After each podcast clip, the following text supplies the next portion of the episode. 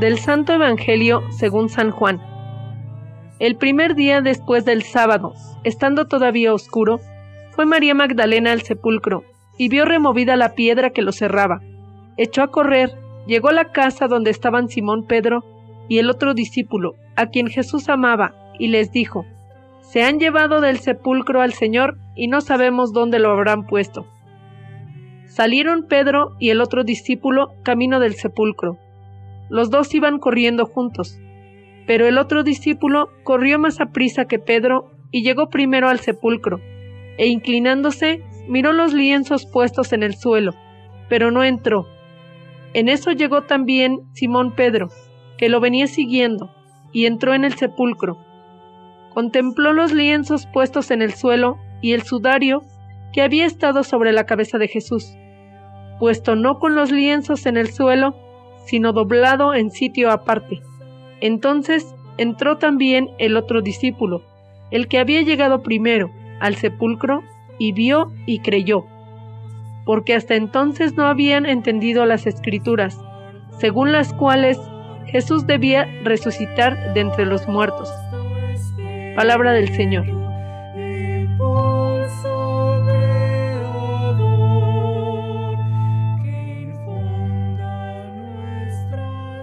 Feliz Pascua de Resurrección.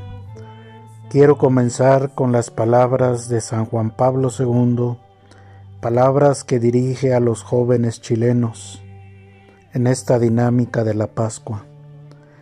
Dice el Papa Juan Pablo, el amor vence siempre, el amor vence siempre como Cristo ha vencido, el amor vence siempre, y aunque en situaciones y sucesos puede parecernos impotente, Cristo parecía impotente ante la cruz, pero Dios siempre puede más.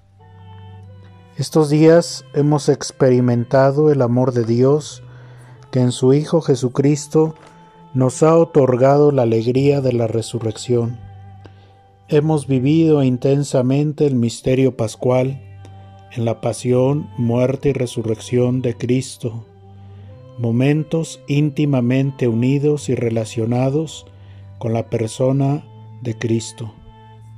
Nos dice San Bernardo, las heridas de su cuerpo nos dejan ver los secretos de su corazón y las llagas de su cuerpo nos dejan ver sus entrañas gloriosas. Por eso hoy como iglesia peregrina, como iglesia discípula misionera, proclamamos y anunciamos la muerte y la resurrección de nuestro Señor Jesucristo. Ven Señor Jesús. La resurrección es el abrazo del Padre a su Hijo Jesucristo. En la cruz Jesús ofreció su vida al pueblo por la salvación del mundo. La resurrección es la respuesta de Dios Padre a la ofrenda que Jesús ha hecho de su vida. El Padre se ha conmovido por la ofrenda de su Hijo al darse por obediencia todo en la cruz y el Padre le ha otorgado la resurrección. Esta nueva Pascua única y definitiva del paso del Hijo de la muerte a la vida nos trae a nosotros la posibilidad de vivir nuestra Pascua, que es vida nueva para los demás.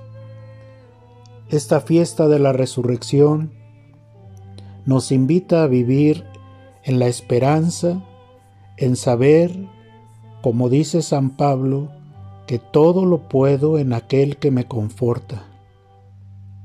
En estos tiempos de pandemia, en que la cultura de la muerte nos quiere arrastrar a la oscuridad del pecado, a la muerte, la luz de Cristo brilla más fuerte, luz que desde nuestro bautismo nos invita a vivir en la esperanza de la santidad, en renovarnos y hacer en nosotros nuevas todas las cosas.